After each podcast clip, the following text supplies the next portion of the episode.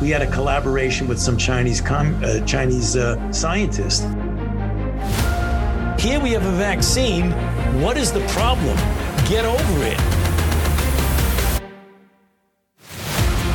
Now, if we do a really great job on new vaccines, healthcare, reproductive health services, we could lower that by perhaps 10 or 15 percent. I hope that it can occur in a, a civil way, I, I, and I mean civil in a special way, I, peaceful. The biggest question, in, maybe in economics and politics of the coming decade, will be what to do with all these useless people. I just see the need for such a dialogue and I see the need for action. I see the need for a great reset.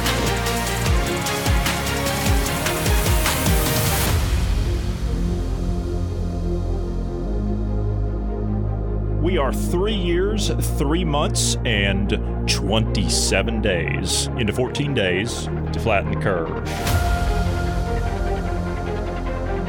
Thank you for joining us today. I'm Johnny Anderson alongside Ned, back from his holiday and very late in the evening when we are putting this together, but that's okay because I didn't have anything to do the rest of the evening. I was just, I was actually reading when you came in and you said, you know what? Let's just put something together tonight so it'll be out tomorrow. So that's what we're going to do. How are you, Ned? How was your holiday? Brilliant. Got totally sunburnt, so I took a day off, and then he took a day to for everything to sort of bombard me again because you take roaming on your phone, didn't you? So and then you Yeah, get your connections and the links come in, and I thought, Whatever, yeah. "Mm, I'll have a quick look, and yeah, so it I- turns I into did- this. I did see one photo of you. I don't know if uh, if Marty knew that you sent it or not, but I did see one photo. You didn't look very happy. You looked like you were just kind of sitting there on the. Uh, it was like a boat trip you guys were taking or something. Oh, it's a brilliant day. That's where I got sunburnt. Oh, was that the day you got burnt? That's probably why you were. Yeah, you we went we you went we went out on something yeah. called the Queen Bee, and um, the food was brilliant. And there's at least three different beaches it stopped at, and and you had uh, they had paddle boards for people. You could go snorkeling and everything. I took the, my daughter snorkeling for the first time, and she was really good at it. And I think that's where I toasted my back. Mm. Oh, oh yeah. Especially you know. But hey, to- it doesn't matter. Oh man, It doesn't matter. I was out in the sea all day, and yeah, the ginger came out in me, I think, and all my Uh-huh. freckles tried to join up. Mm, So, mm. well, if you didn't get sunburned, then you wouldn't have a notebook full of stuff because you took a day off to stay out of the sun. I took the day off and I nearly filled the damn thing. Yeah, so I've got, and I, you know, it's interesting because I told you, I said, don't do any podcast stuff while you're on holiday. I said, just take the week, enjoy it, don't concern yourself with anything that's going on.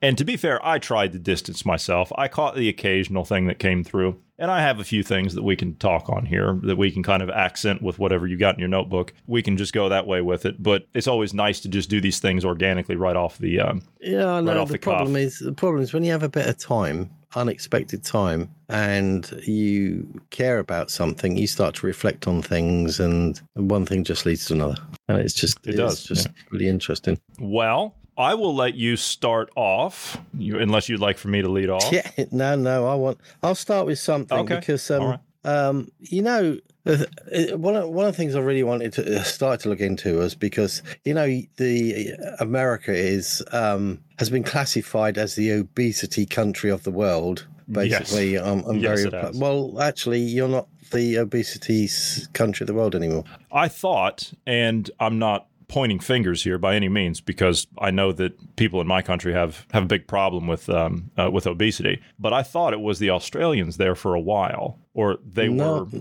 No, somewhere This is very close to you. The UK is. believe it. No, Mex- Mexico. Mexico, Mexico. Yes. Okay, I w- I'm listening. and I- I'm listening. You know when you know when someone makes a statement and then you go, "That's a very strange thing to say," because like I just did. I would have thought face. of their diet of chilies, rice, and that, and then you find out that there's a bit of um, a disagreement going on because remember we we talked about before where they're trying to push the GM on the farmers and displace them, and and then Mexico was a bit up in arms, and then th- then you go start to look now Mexico are starting to put warnings on foods because the USA and I didn't know this. but the USA has been exporting to Mexico loads of wheat, rice, and other crops at prices so low that it's not cost effective for the farmers. They've been doing this for a long time. Could you name those again, please? Wheat, rice, and what else? Rice, and there are some other crops which are Okay. negligible, Those- but they're the main ones. Yeah, those And- two parti- in particular, I'm pretty sure in the U.S. those are GMO crops. I'm pretty sure. Yes. Yep. So there's, there's they- the obesity.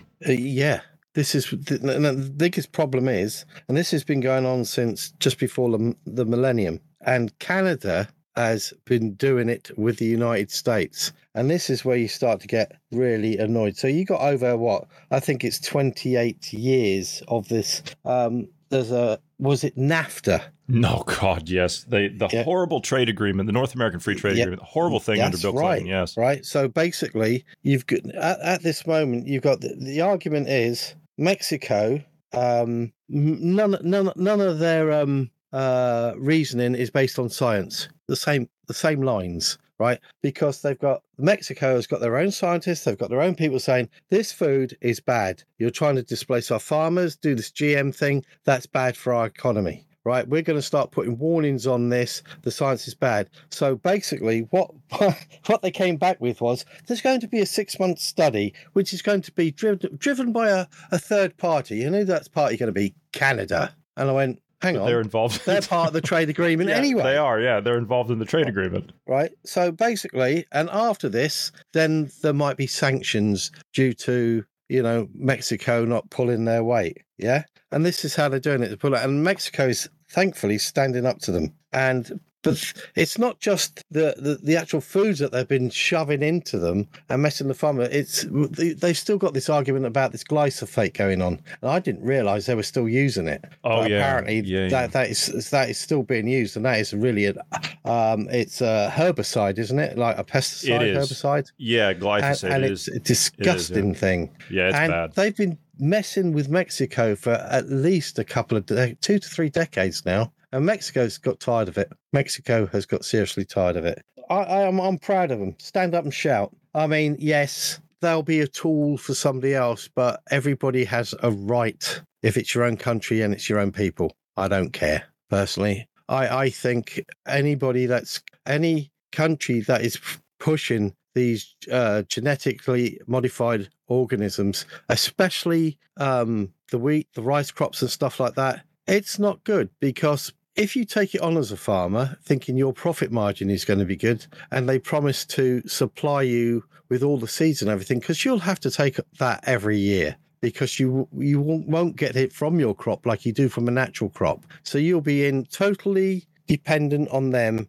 and it'll take them oh one bad year. They might say, oh dear, you know, and you ain't going to get nothing, and you're going under, and they'll get your land. And no, it's it's a it's a filthy evil push, and this genetically modified stuff is being used as a tool to gain land and displace people and they even tried to displace governments and whatever else with it. So no, it is it's another nasty thing. But yes, I'll say the US and Canada, but you, the only things you really need to displace in this is the UN, the WEF, and the WHO. Those triplets sit behind everything because the simplest thing is all the vaccines. If you look into the history, people are shouting out now, and there are a couple of platforms which you can look at now. There are people that are actually going legally at other people. I've found a couple of other ones out, which I might mention tonight. Um, that's the vaccine. So there's the WHO that's trying to take the power control.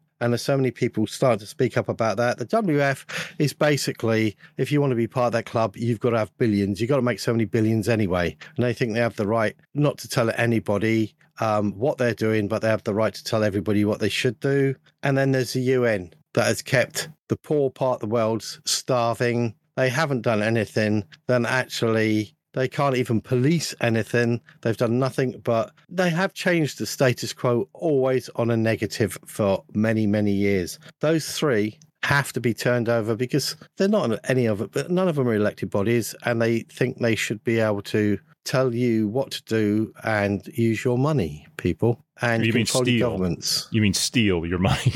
yeah, well, yeah. Legally steal it. So yeah, Well- so Mexico was an eye opener for me while I yeah. was away. Well, speaking of speaking of the farmers, I mentioned this to you in uh, in prep. The Prime Minister of the Netherlands, uh, Mark Rutte, happy. has been yeah he's been he's been Ousted. ousted. Yeah, he's gone. he's been displaced by the pro farmer movement up there, and they're going to form a government. And he is gone. He tendered his resignation yesterday, so he's out. That's right. Yes, he is. Um, the Farmers Defence Force, isn't it, or whatever they called themselves? I can't Yes. remember what they called themselves. farm farmers farmer citizen movement, I think, is what it was. Yeah, wonderful. They managed to get so many seats, and they've managed to hold on to it. And yeah, and this means when the people push, you can do it. That needs to be done in every country. It does. It really does. yeah. Yeah. Because the sad thing about it is, if the farmers get the controlling numbers in the government, then basically the government that you can put in there then has to, but the weeding it will have to do, or the um, amnesty that it'll have to do to its own police forces and everybody that actually didn't stand up ethically or morally and just said, well, that's our job. No, your job is to protect the people. Yeah, this also had to do with, and this wasn't the only reason, uh, this also had to do with the number of asylum applications that went into the, the country of the Netherlands. They increased by a third. So they went from, they had a projection last year of 46,000 and they went to over 70,000. So the seizure of these farms, the whole point of this was to, it wasn't about CO2 emissions or anything like that. It was Oh, about well, they, they use so many climate excuses, which is yeah, yeah, yeah, yeah, exactly. And this was about building new places and, and these 15 minute cities and all that stuff. They were going to build it on on that arable farmland. Yeah, they thought they could confiscate people's lands. It was their Yep. right, Yeah, take their livelihoods away, yep. and uh, they were they were gonna they were taking trying to take the whole country. Well, more than that, I mean- they were trying to they were trying to to disrupt the actual food supply of mostly mainland Europe because that's Yeah. what the second or third largest food exporter in the world, the Netherlands. Yeah, and they Yeah. are the ones with the minimum use of nitrogen fertilizers because Yep. they knew how to do it Yeah. per tonnage of food, everything. They had it way to a T, and yet the, the puppeteers and the puppets were just doing what they were told. And yet, I'm I'm so glad because if I remember rightly, it was only the other day when they were going to The Hague and the police redirected them into a car park and didn't quite allow them to get as close. Yeah, that's right. You know? There you go, Farmers Defense Force. You were right. Yeah, yeah, yeah. Farmers Defence Force. Brilliant. Love it. That is a positive. But yeah, talking about lands. Before we before we get to that, since we're on Go on. climate change, because you've been you've been hammering climate change in that agenda for the last I think three weeks now. It doesn't it so- doesn't need hammering, does it? no, it doesn't need hammering because I think they've they've hammered that that dead horse. I think about as much as it can be hammered, but they're going to double down. Ned, did you realize that we have had the hottest temperatures across the world in the last week ever recorded? Hottest temperatures ever Uh, no, ever yeah, yeah. recorded. Ever, Ever recorded. recorded. Yep. And where where did they record these, by the way? all across the world. I sorry, where all across the world? But all across the world. No, you see, you're looking for pinpointed places. No, I see. I can't give No, you that. because that's where they've done it. They've done it locally on the Yes. surface or Yes. wherever. uh-huh. There's been no depth of atmosphere because you will not get any NASA readings on that. And if I remember rightly, haven't you got uh, what is it? The NAOO? yeah, uh, atmospheric and- Noah. Yeah, Yeah, and yeah. N O A. They work Noah. with NASA and they Uh-huh. give out the real readings. So, guys, if you don't see NASA's end on it or NOAA's end on it, it's bollocks. They're just taking local stuff. I'm going to send you a report that you can look over and you can give your assessment on it. Bruce and I did it about six months to a year ago, but I want another pair of eyes on it. So, all right. So I'm going to send it to you and I'm going to show you how they've concocted this temperature rise bull. Okay. You're going to love it. I'm going to Yeah, send you a, a most report on most of it will be just locally localized Yes. points wherever. Yes, and you'll see what they actually did. They show actual examples in there, and, and where they put these these sensors and and this network that they set up. They put them on like airport tarmacs and next to industrial air conditioning yeah, units. of course and- they do because that that's where they get. This is what I was trying to explain to people, where the atmosphere naturally ditches energy and heat out of the atmosphere. If they look into the atmosphere, they know per the met- meterage, the, the actual volume of it, and how much is ditched out. And yet, when they take it from a localized area, they say, oh, yeah, it's removing, say, 1.4, whereas the atmosphere, at, say, is actually in that area ditching 2.6. So you've got that negative feedback because that localized thing is saying, no, no, it's building up because it's not showing that that actual heat and energy is being dispersed. So they've worked out that we could use this as a negative feedback loop. And there it is. There's the science. No, there's the manipulation of numbers, you idiot. We have an atmosphere. You know, it's the simplicity of it all is there are scientists. I said David Lindzen, I said Professor John Christy, who's still got his job. They've actually done stuff together. They've worked with NASA, NOAA, as you call it, NAO's out there. They're all giving it. This is very strange, you know what I mean? Because it's Mhm. not even, it, this isn't even classroom science. Because if the actual teenagers were allowed to actually look into it themselves and have a debate or information from varied supplies, they would debunk it and go, Why are we being taught the wrong science? Because this isn't science. So the kids are actually being shown and driven down what is uh, can only be said a corporate lie, and they're not actually being taught proper knowledge. And they're getting Well- caught up and twisted up in it, and it's not right. Well, let's take a listen to the experts on mainstream news media. It was revealed yesterday that on Monday, Earth had its hottest day ever recorded. And that's not just one place having a high temperature record, that is every single temperature across the entire globe, average for the whole world, having the highest temperature we have ever recorded. And we know it's the hottest it has been for 125,000 years on Earth. That's back when Neanderthals roamed our planet. And this is a snapshot of what Earth looked like on Monday. These are the actual temperatures on Monday right across the planet. And we had some incredible records broken, but here's just a few. First of all, Canada. They had their record breaking wildfires burning an acre more than 8.7 hectares. And this continues to burn. And this is the worst wildfires they've had in Canadian history. Also, over to China, they have record temperatures, record flooding. And we know that these record temperatures are now five times more likely because of climate change. On the other side of Earth, we have in Antarctica record temperatures there as well. It's winter there, and they actually had temperatures above freezing, the hottest July day they have ever recorded. And it looks as though we've had this record breaking our previous record from 2016. It is likely to be broken again as we head through the coming weeks, and scientists say this is an alarm bell for how rapidly climate change is happening. And actually, even here at Hampton Court Palace, many of the gardens focusing on climate change, having drought resistant plants because we're set to have hotter, drier summers here in the UK. So, did you catch all And that? yeah, yeah. So look into that name that they're talking about, reanalyzing.org. If you haven't got anything from proper satellite in depth atmospheric analysis, proper stuff, and actually there are records going back quite a long way, and they look into it and they use those records, they will go, Well, she's an idiot. And Well, then they'll just move on to the next one. well, this is it. When you actually make a statement, they've put her out there, yeah?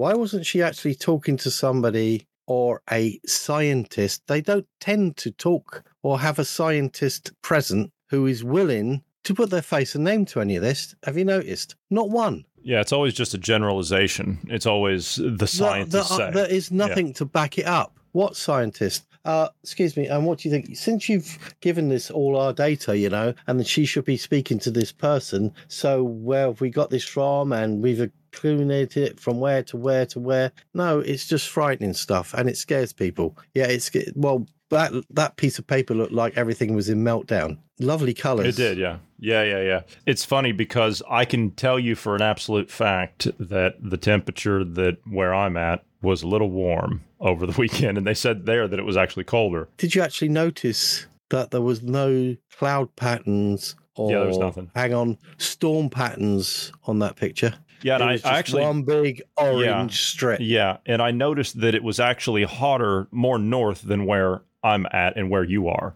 which is which is fascinating to me. That was not a weather picture. There was nothing there. There was nothing because you get build up of heat somewhere, you get build up of humidity, you get weather patterns on one side of the world, causing weather patterns on the other side of the world. People, that was scare stuff. And I tell you what, I I don't understand how she she must think more of what she's being paid than actually her self respect because that just dropped out of the left ear with her common sense. I don't understand it's how these just people. ridiculous. It's it's, Yeah, it's I- sad. It's pitying, really. It is. I don't understand how these these people in these media outlets. I'm not going to pick on just one here, but I don't understand how they can consciously stand up there and just spout whatever's handed to them, and then call You know, themselves a journalist you when they haven't she- actually she- done anything. She may have done something and said to her bosses, "Well, I don't want to stand up there and look like an idiot because I don't know what this is all about. But for me to actually spout these words that you're going to run up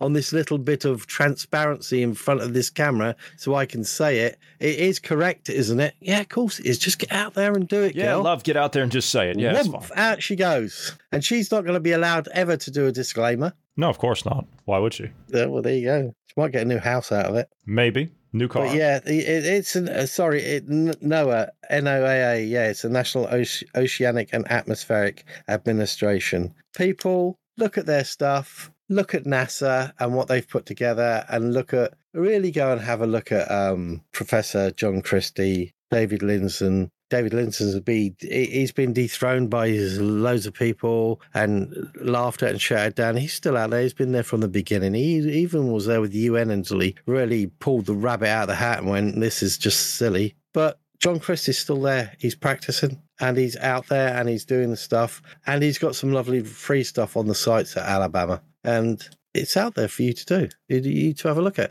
If you care, go have a look. Make up your own mind. Right. Get I the found debate going. Yeah, Sorry. yeah. I found no, you're fine. I found this uh, this report, uh, and I'll just show you a preview of it here. Uh, I found this report from last year, and again, Bruce and I did a podcast on this, but this is an analysis of the U.S. surface stations. You know where they get all the, the temperatures and stuff. Uh, this was done by the Heartland Institute. I will send you this report, and you can have a look at it. Again, we we Oh, did it, but That'd be you, interesting. yeah, yeah. You, it, it went through every one of the actual sensors, where they're located, and goes through each one and what they do and, and things like that. And they break it all down, and they got all nice facts and figures and statistics and, and all that stuff. You see, when when when we use we, we used to have these things at schools, but uh, the main thing that it was really good for getting, although yes, you could have a temperature when you were there, you could record it and you could send it in. That was fine, but then that would give you an idea of how at a local point where the temperature is.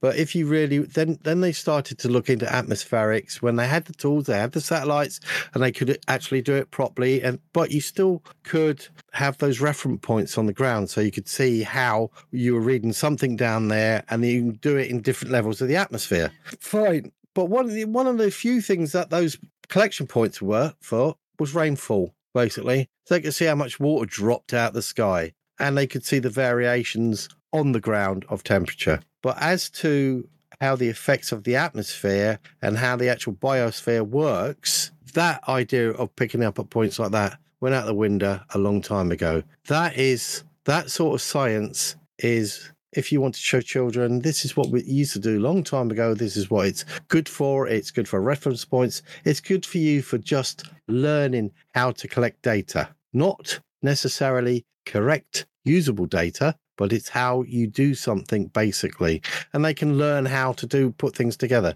That's about all it's good for nowadays because we have so many instruments that we can use. But no i mean you take something like that NOAA i mean it's been around since i think it's one of the longest. 1807 is it it's been around for quite some time. I don't know the exact. because I think they, they yeah, originally, around for a long um, I think it was Thomas Jefferson who originally puts the original sort of group together, and then it just expanded from there. It's been around a long time. It's been, yeah, about as yet- long as the uh, about as long as the New York Post. That was founded by Alexander Hamilton. That was, I think, one of our first newspapers. Oh yeah, God, the New York Post. Uh, That's another wonderful mouthpiece, you could say. It But is. yeah, I mean- it is one of the more um, one one of the more in the middle kind of out, uh, outlets. Yeah. So But I mean, NASA works with the NAOO and they put satellites there. They put the ones up that orbit across the actual um, north to south across the ice. I think that was one of the most recent ones. They have the information. Go and have a look at them. And they are quite willing to share it as well. Yeah, you might have to. Um, what do you say? Um, just uh, not subscribe, but you have to say who you are or whatever, and then as long as you're a real person, then they'll let you pass it on, sort of thing. You know, it's it's called permission license or whatever, but they will allow you to have it, Yeah, and they won't, they, government- they won't shout at you and call your names either. Yeah, there there are government websites that you can actually you, you have to register with them if you want to view any of the files that they have that are publicly available, but you have to register with them in order to get Yeah. access to that. Yeah, and the thing is, they will actually tell you really strange things like CO two is actually good for the planet and nitrogen fertilizer might help and you know they'll tell you about the actual warming effects or not etc and it's all explainable and it's all very interesting if you have the will to do it Well, let's hope that people do. We, all we can do is put it out there, right? All right, what else you got? i don't know i was having um where was i i was going to talk about something about what they were trying some of your states are trying to do in america exit taxes Ah, yes. This is trying to stop uh, what we call capital flight. Uh, and it, it's not a secret. This is a uh, this is a long-standing thing that a lot of people will do in times of economic peril in certain places. People don't want to stay there. They want to take what money they have, what capital they've got, and they want to move somewhere Yeah. else. And so that's And- what they want to do. And and so, So- I'm assuming you're going to be talking about one state in particular here, which is California, which is having the Actually- biggest actually exodus. Yeah, but Yeah. there are actually I found more than one. So you can tell me whether they're red or whatever. Okay. California, No, that's as blue as you can get. Yeah, it's, I New would York, I would argue. Well, that's okay. That's the California of the East Coast. Yeah, yeah, Massachusetts, that's blue. uh, Washington, Of course, it's blue. Washington State, and Hawaii for some reason. Again, A lot of blue. Yeah, Well, there you go. They they are they are five of states, the yeah. biggest things. But the thing is, all of this these came states. to this this has come to light because somebody put uh, somebody is um, questioning your federal government because they are the federal government once again they're trying to play with that lovely piece of paper of yours. they're always right, trying to play that things. Yeah, they're always Yeah. trying to turn it into Right, confetti. now- yes, you're right. I might have this wrong. I don't know, but fundamentally, looking at your sixteenth uh, constitutional right, yeah, I will pull that right now. Continue on. Yeah, it has uh, authorizes of taxes on income. And if I understood it right, it basically says an asset doesn't have to be taxed unless it's sort of drawn on. So basically, if someone has assets, like if they had assets in the company and then it was put back in, in any profit was put back into the company until it was actually drawn on,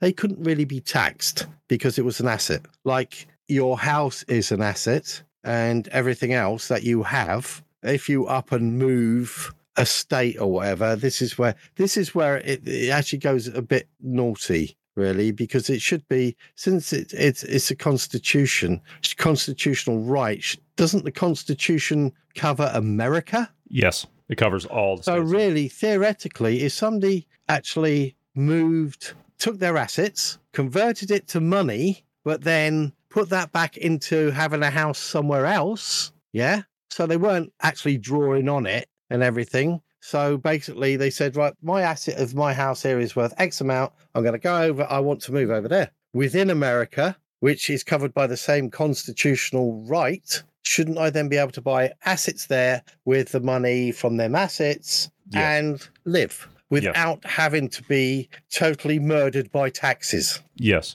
because that money's already been taxed. Exactly. So basically, there's there's some people up in arms one way or another about this. So this is the way that those horrible states are trying to, and they're trying to break that 16th constitutional right about assets and tax. Of course they are, and So I'm sure that they would on. continue on. and and raise yet again uh, the capital gains tax, which we shouldn't even have because there again, that's taxes on money that you've already paid taxes on, so it's a double tax. I know. I And know. then, uh, for some reason, we're staring down the barrel of uh, actually a double barrel shotgun of not only a danger of having a value added tax put into the U.S., which we don't have. Oh, which- you don't want that. No, you don't want that. You do not want that at all. that, that, they'll put that on everything that they, They want to will. classify as a luxury. Exactly. Well, they'll put it on everything, not even a luxury. It'll be on everything. Oh yeah, but they'll classify it as a luxury. Oh, it's a luxury, of course. Yeah. But they also have,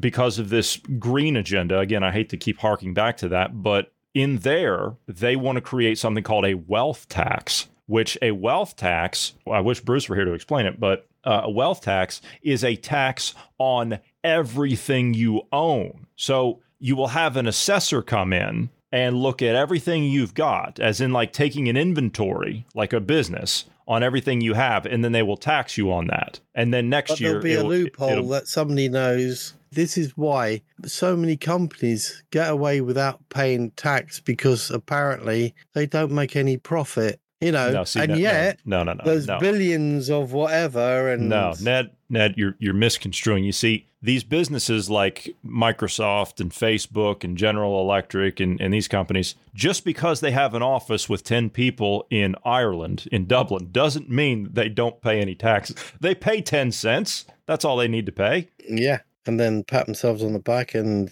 all these Uh-huh. bonuses flow out. Uh huh. That's exactly what they do. Oh, we had to pay was- our people bonuses. Yeah, I was I was talking to somebody, a friend of mine in Dublin, and he said, "Yep, Facebook has a corporate office here. There are ten people. In, there's literally ten people in it, and that's their home office." Well, I did actually look into a little bit of law, and I did find one thing, right? A case for that actually held up in court, and it was in 1920 because it's civil law, so it should still stand, should it not? It should indeed. So there was, in 1920, there was a civil case between um, Eisner and Eisner versus Macomber, and it held that a gain in asset value uh, qualifies only as an income because you can tax on an income if it is received or drawn by the recipient for his or her specific use, benefit, and disposal. So if they just want to cash it up and spend it, then it can be taxed as an income. But really, transferable assets should not be taxed. No, they shouldn't be because it's again taxes have already been paid on it. Yeah. So that is a case that was in 1920, which it, which I, I I briefly had a quick look at. Yeah, people have got to be very very wary. If you are moving from state to state, somebody's got to put a boot down and say this covers America, not state independent law. This has got to be, and because they're, they're trying to use it to break it. Well, I Yeah, think re- it's, re- I really think it goes even further than that. I was actually reading not long ago that uh, California was one of these states that wanted to introduce this exit tax because they're losing so many people, and they've got massive social programs that they need to pay for in that Oh, state. yeah. Yeah, and believe it or not, California, this was before COVID. I shudder to think what it is now. But before COVID, just the state of California had 987,000 state government employees. Well, saying that, when I was growing up, now that's interesting because with something you talk about, like you've got different states piling more of the people's money into crazy ideas.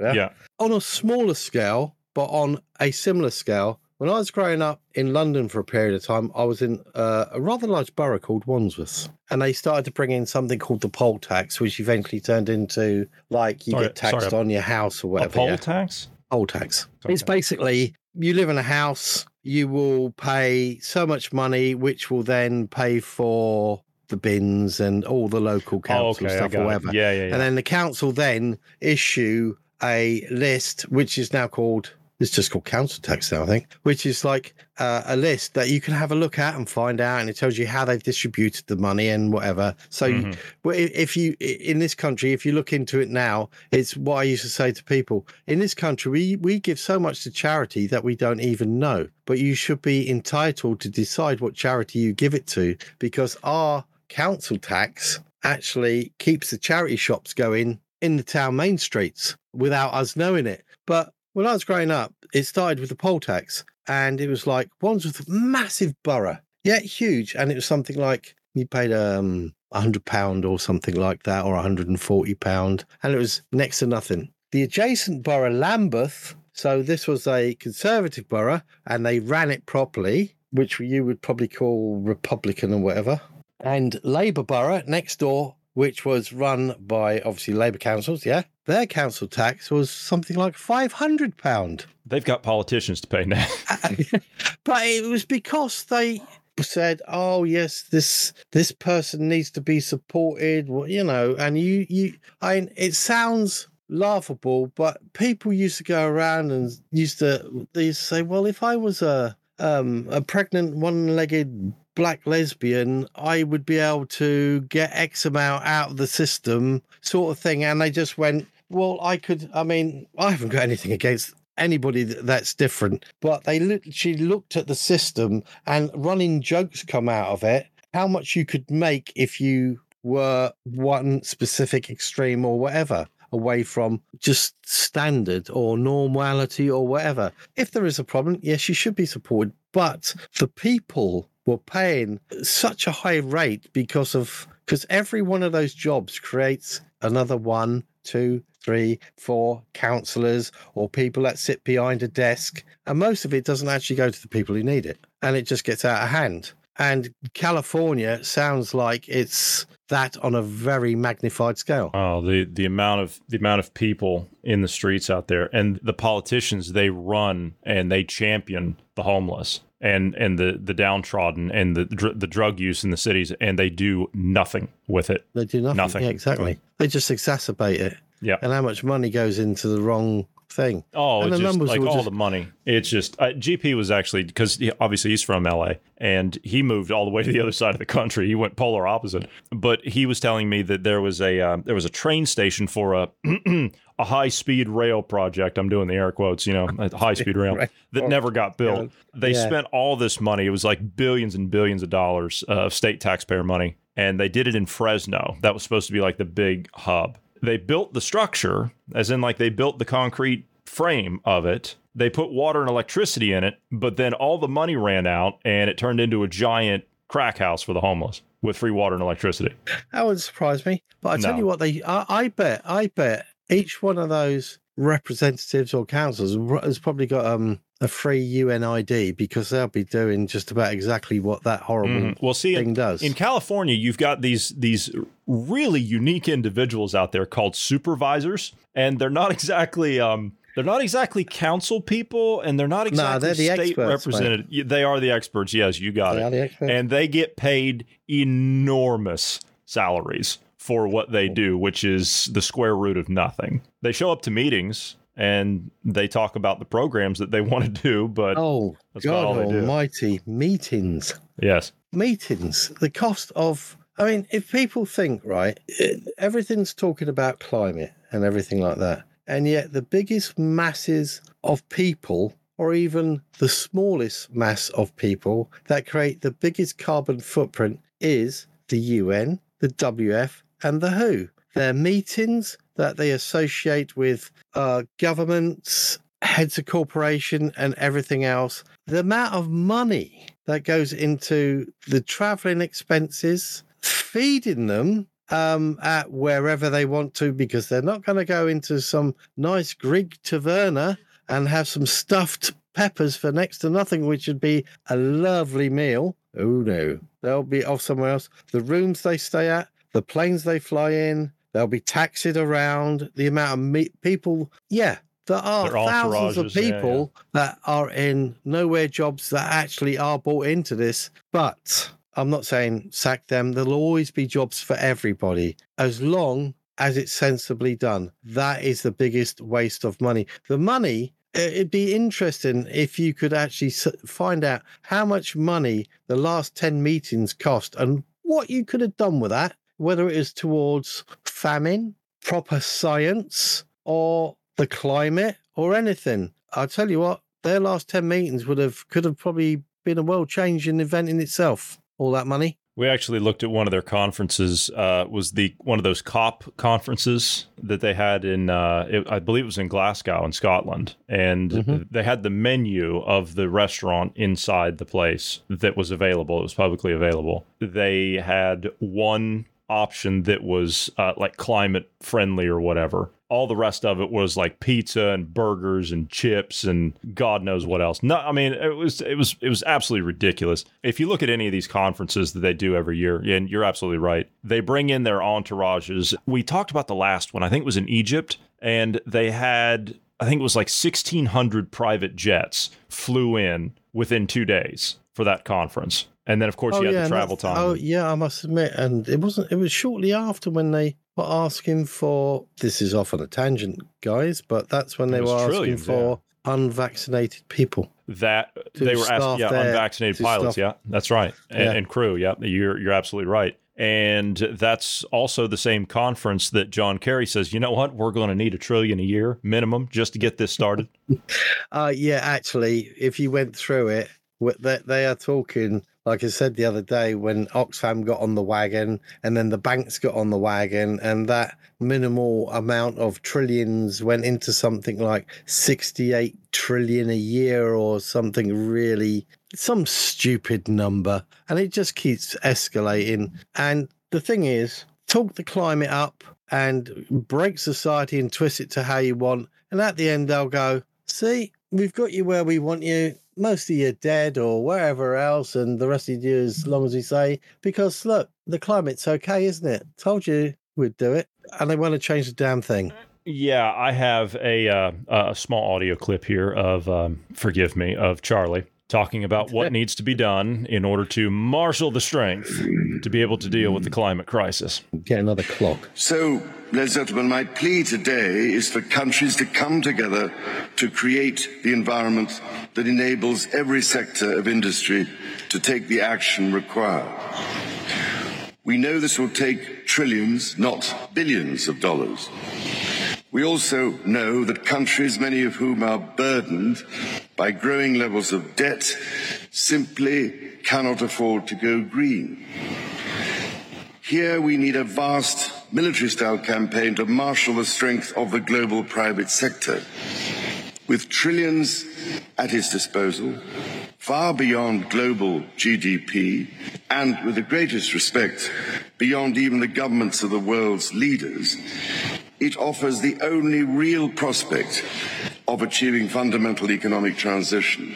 You sell out. Need trillions, far beyond the reaches of any government on this planet. But he just sold out. He said we've got to do exactly what the corporate system wants. And they have just, over the last few years, tried to kill the kids off and everybody else. Because that's what they've, that's, that's what they're, it, it's simple. Um, I really, really want to get my teeth into some vaccine stuff, but I might do that next week. But you talk about, didn't he start some clock with that git in London the other day? Yes, the climate clock. Yeah, we talked about it last week. I mean, right. So if you think about it, uh, everything they've done, the Sadiq Khan is based on climate, eco, green agenda, whatever, electric vehicles, batteries. I, I, I was having, I was having this personal. I was just scribbling away for ages, and I, I was thinking, yeah, you got your lithium mines, but it's not just lithium mines, right? Because basically, you look at a lithium mine, and people go, well, okay, you get lithium out of the ground, but it's not quite that simple because you get something like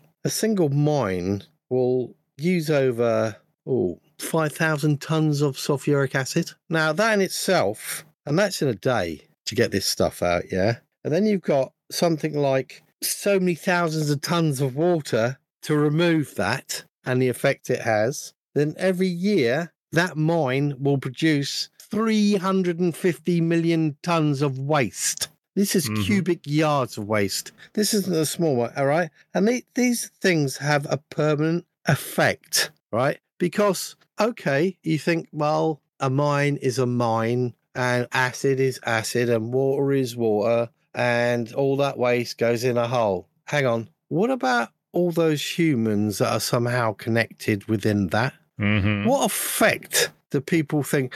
Why? Because you're not related to them? Well, I'm sorry. We all are in some respect or whatever, because that's what we're supposed to have humanity for. We're supposed to think about it. And the eco warriors and everything say, oh, slavery this and slavery that. But people are dying. It's not slavery. People are dying. Children are dying, everything. And that's just one part of what is required, which is lithium. You have several things. People, if you want to go and see what the cobalt mines all about and everything like that, that's yet another aspect. And this is why the UN has been allowed to police and keep Africa poor. No other reason. And yes, that that what you're showing me, Johnny, looks like a really bad uh, used paint palette that goes on for miles. Yes, and they're actually this, ponds, aren't they? Yes, those are massive. This is a very far zoomed. This is probably, uh, I would say, four or five hundred meters from the top I, I would say is where this shot is from, and it's it extends wider than what this shot gives it. Uh, this is a lithium Disgusting, isn't it? field. Yeah, this is a lithium field. So this is where your electric car batteries come from. That's It a, is that's a wasteland. horrendous. to give you an idea, if a bird lands near this within two to five minutes, that bird will die Yeah. from exposure. The bio, the, uh, there is no biodiversity near there. There No, it's barren. life. You can see it. There's no, No, you- local life at all. We are capable. We're, we're not just capable of destruction. We are bloody good at it. Don't get me wrong. But the the problem is, I mean, me and Marty talks. Uh, we, we've had these things, and we've had um, we've talked about aspects of what humanity has done and what humanity is capable of. And yes, it always comes down to the easiest route is to be a diabolical, nasty little shit. Whereas you find it so hard to go the other route, the right route. Corporations do very, very rarely, and we're talking, I wouldn't like to put a number to it, but it's very small, to go down a sustainable route as much as anything because it's all about profit and everything else. The way the actual whole system's designed is terrible. And yes, it's so hard to actually do the right thing. And that is why people stick their heads under the pillars and hope it just passes them by. But you know, you you are in some respect connected to that darkness as well. Because if you know about it and you ignore it, somebody else is going to be harmed, even if you get away with it the first time, the second time, the third time. And if he eventually comes and something happens on your doorstep and it's a relation or or somebody related to you or even someone closer, you know, really close to you, that's and, you've got to wait till that happens. It's not nice because that journey has hurt so many thousand people before it's got to your doorstep. It's not good. But this Sadiq Khan is a total git. He has no conscience. There's there's there's nothing there. His name. Remember that nice boat I was talking to you about that I got a nice sunburn on. Yeah. Yes. Yeah. I saw There photos a- of your boat trip. Yes. There there was a South African gentleman on there. He, he was an older gentleman and he had a couple of sons. Yeah. And I went, You're looking miserable. What's the matter? It's a lovely day. He went, Do you know, I have this wonderful Mercedes Benz. I said, Yeah. Where do you live? He went, London. I'm going to have to get rid of you it. Les. You Les. Yeah. yeah. And I said, Well, why is that? And he went, um, Well, you know, Sadiq Khan's doing this and whatever. I says, and I, I just let him get it off his chest because after afterwards he he, he was. Did you give him a fine and- podcast card? no, I didn't. But I'm sure Marty put some stuff out there. But he was talking quite openly about it, and I said, "Well, yeah, if you if you think about it, you've got a car there." And when you buy it new, and you're not going to have problem for the first four years until it has to get MOT'd, and you're in a Mercedes cloud, and it always gets looked after in the first few years, and it has to be MOT'd. And this car goes on for several years because they're designed that way, and it has cost you a bit of money to begin with. But even when you sell it, it's a very good second-hand car, which won't cost people much money. And then you go on to say it gets a third buyer or a fourth buyer because as much as Mercedes make very good taxis because they go on forever, these cars do exist for a long period of time. And the longer they're there, the less their carbon footprint really is because of the design factor. So the longer it lives, the better it is. And this is what people don't understand. When you change, even now with the electrical vehicles and the amount of different electrical vehicles means whole warehouses, whole design part departments, the whole system is a carbon footprint attributed to that. The Which magazine did a thing about carbon footprints on vehicles a long time ago, and it incorporated at the beginning of all this, and it incorporated every vehicle that was just about ava- available. And do you know which one won it with the least carbon footprint? Uh, I'm going to go with a Mercedes S Class. No. Just because it's a very large car. No, it's the biggest gas guzzler in known history, the American Jeep, because it hasn't Really? changed that much. Because the American Jeep has not changed so much, whereas you've had a new design of this each year or two designs of this each year. You incorporate all the designs, all the factories, all everything else, you know, the movement of factories to wherever, wherever, bang, bang, bang. And it went, this sounds stupid, but the American Jeep has changed so less compared to all these other designs that it can kick out and drink as much fuel as it wants. But it has a lower carbon. So footprint. when you talk about your carbon footprint, your corporate ideas, it is a load of tosh. And people, you can go back and find that Which magazine because it's one of the magazines that she's looked at by everyday people because it has the fors and against expensive washing machines, cheap washing machines, the whole range of it. And it says, we've checked this out for energy, we've checked this out for it lasts so long. And it goes through all that. It's one of those magazines which does all that and has done it for decades. Ah, yeah, it's like it's like what we have in the U.S. is called Consumer Reports. They do all of the testing and all the checking, Yeah. and they yeah, evaluate. and everything. it comes Yeah. back with Yeah. you know yeah this is a piece of whatever or this is very good and this stands next to this whatever and at the end of it it just gives you all the stuff and goes and every now and then it comes out with a report. It goes and that was one of the most astounding things. He said we couldn't believe it. We went through this with on every design company and whatever and we and they found it quite amusing. But talk about your carbon footprint. You incorporate everything that should be in that. You will find something very interesting. And the electric vehicle has already got a massive footprint. And the thing is, it has so much global disastrous effects already. And this is why it cannot happen. And the only reason that they will push it, because they'll use it as an agenda to say, you're not entitled to an electric car because you're not one of us. Get on your bicycle. So you can't go anywhere. And that is the only agenda they'll use it because there cannot be that many electrical vehicles in the world for everybody because it was will be the biggest disastrous mess. Right. So basically that is why they're going for it because it'll take an everyday vehicle, which could be the hydrogen vehicle, made available to everybody. That's something that I've been screaming about for the last what year are we in? Uh, since about long time. 2003 is when I when I started hearing about that. It's been about 20 years now, and I thought It- that's going to be the future. Somewhere along the line, I don't know what happened, but somewhere along the line, around I want to say it was like around the the time of the auto industry bailout, so 2008 to 2010 under Obama. All of a sudden, it changed. We didn't go that route because General Motors, Ford, Chrysler, and all these these U.S. auto manufacturers, uh, Dodge, Jeep, and the the rest of them, they were all planning. They had already extrapolated out what they were going to do. Their market and their production was actually going to change, and they were headed to hydrogen because of what the Japanese were doing. They were messing Honda with already hydrogen. had the alacrity.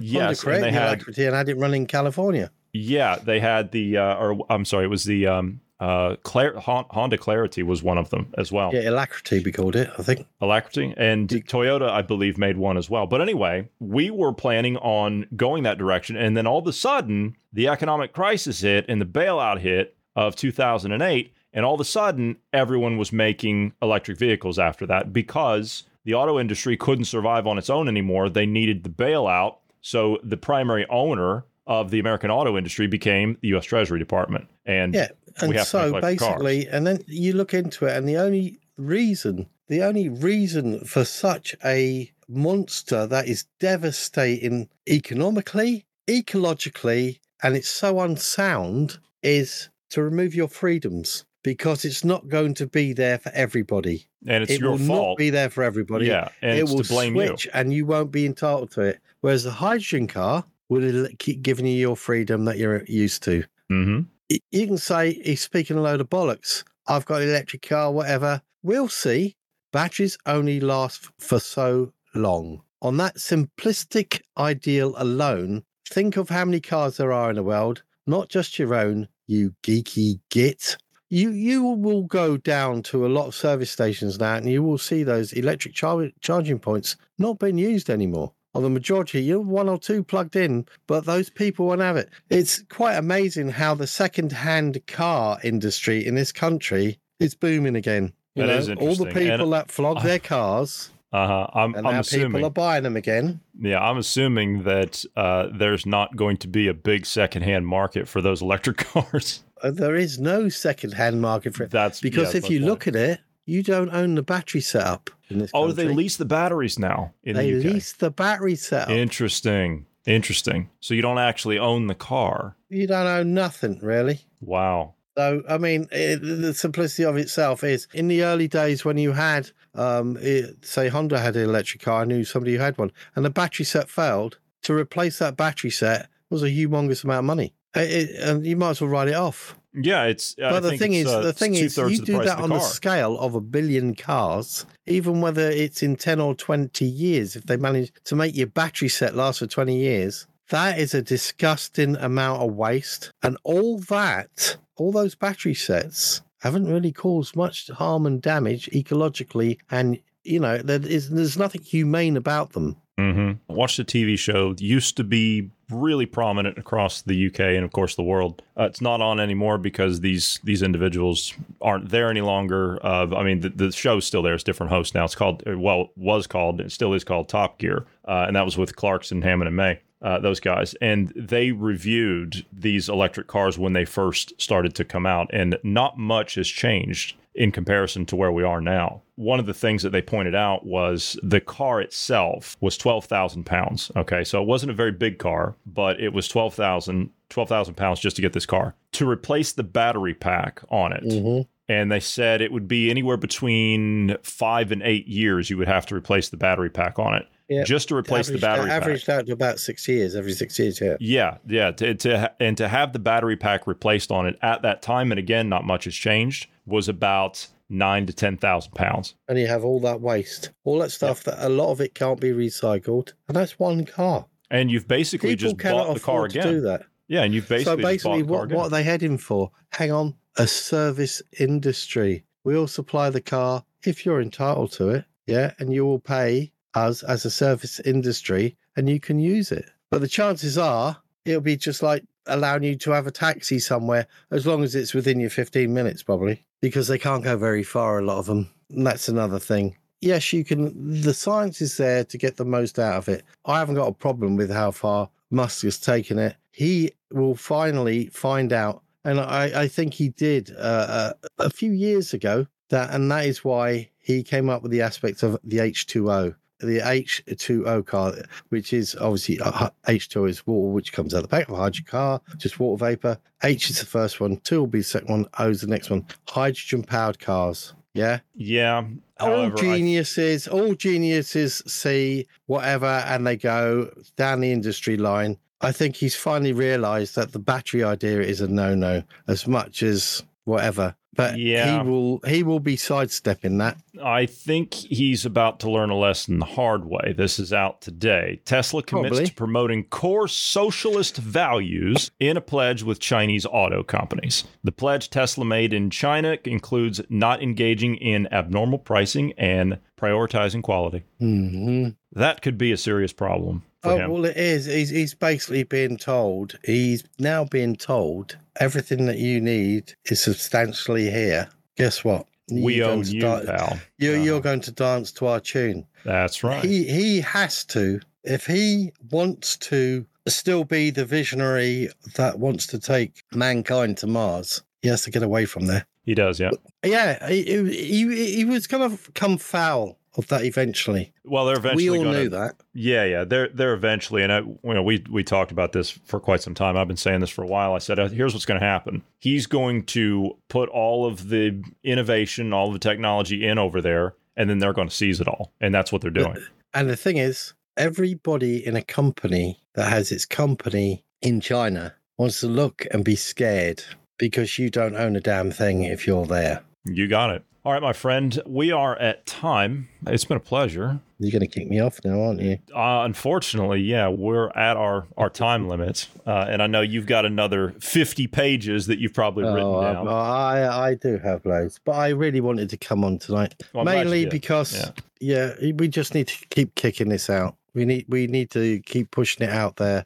I feel I don't know whether you do or whatever, but we do have to reiterate some stuff because it gets cold. Corporations tend to and governments tend to steamroll over things like it's all about before and after COVID and not COVID now, and as if it never happened and everything else. Oh no, it Uh, so It happened, and there's there's real fallout from it. There's real suffering from it. As a matter of fact, There was a German bodybuilder who was a YouTuber. I actually saw this just a couple of days ago. Had I think it was like eight million followers or something like that, and Mm-hmm. he just died of a brain aneurysm, 30 years old, a couple of days ago. Yeah, and th- two be weeks ago. that. Yeah, yeah. Two weeks ago, he was on a podcast. He was openly talking about, yeah, I had four shots. He says, and I, it, you know, I was peer pressured into getting them. The pressure around him was was that great that that he took them, and he had nothing but problems. It was uh, it was blood problems that he was having after that, and doctors were putting him through all these tests and you know the D dimers, troponin, all, all that stuff.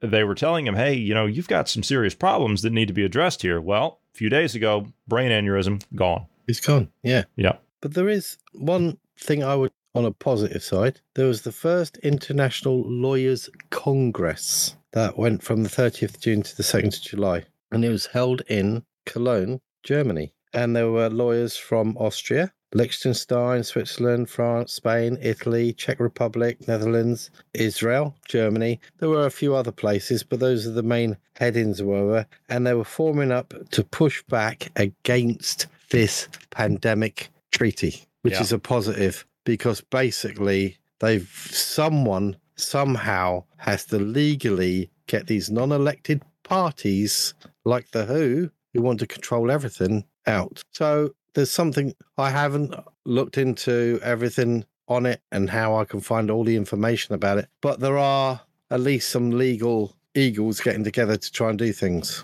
because they know they won't have any voice in anything. Yeah, the that- governments, as you said, they just they want to sweep it under the rug and move on. You know, the media, you can't even find anything COVID related in the media nowadays. I don't think. No, but the WHO has got to be lodged. Kicked Oh, that's no, it's time for them to go. It's time for them to go.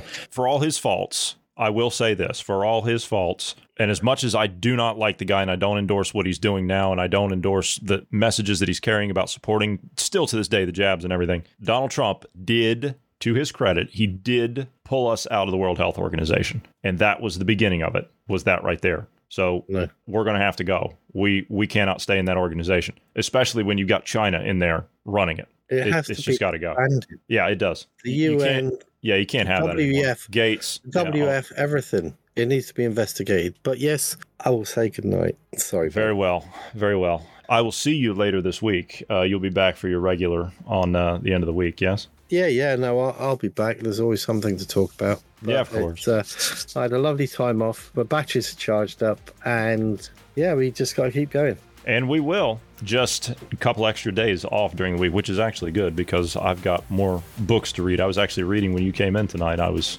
had my I head know. stuck in a book. So You tell me not to, and you're there doing it all the time. yeah, I know, I know, but I, I just I can't stop. Yeah, I got to keep going. Exactly. Is exactly. is. It's All right, you friend. care, mate, and that's good. Yeah, yeah, I, I do, and I I wish more people did, but hopefully on the other side of this, hopefully they will too. Only time will tell. All right, my friend, it's been an absolute pleasure. Thanks for coming in today. I really do appreciate it. Welcome back. Thank you to all the listeners. God bless everyone, and have a great evening.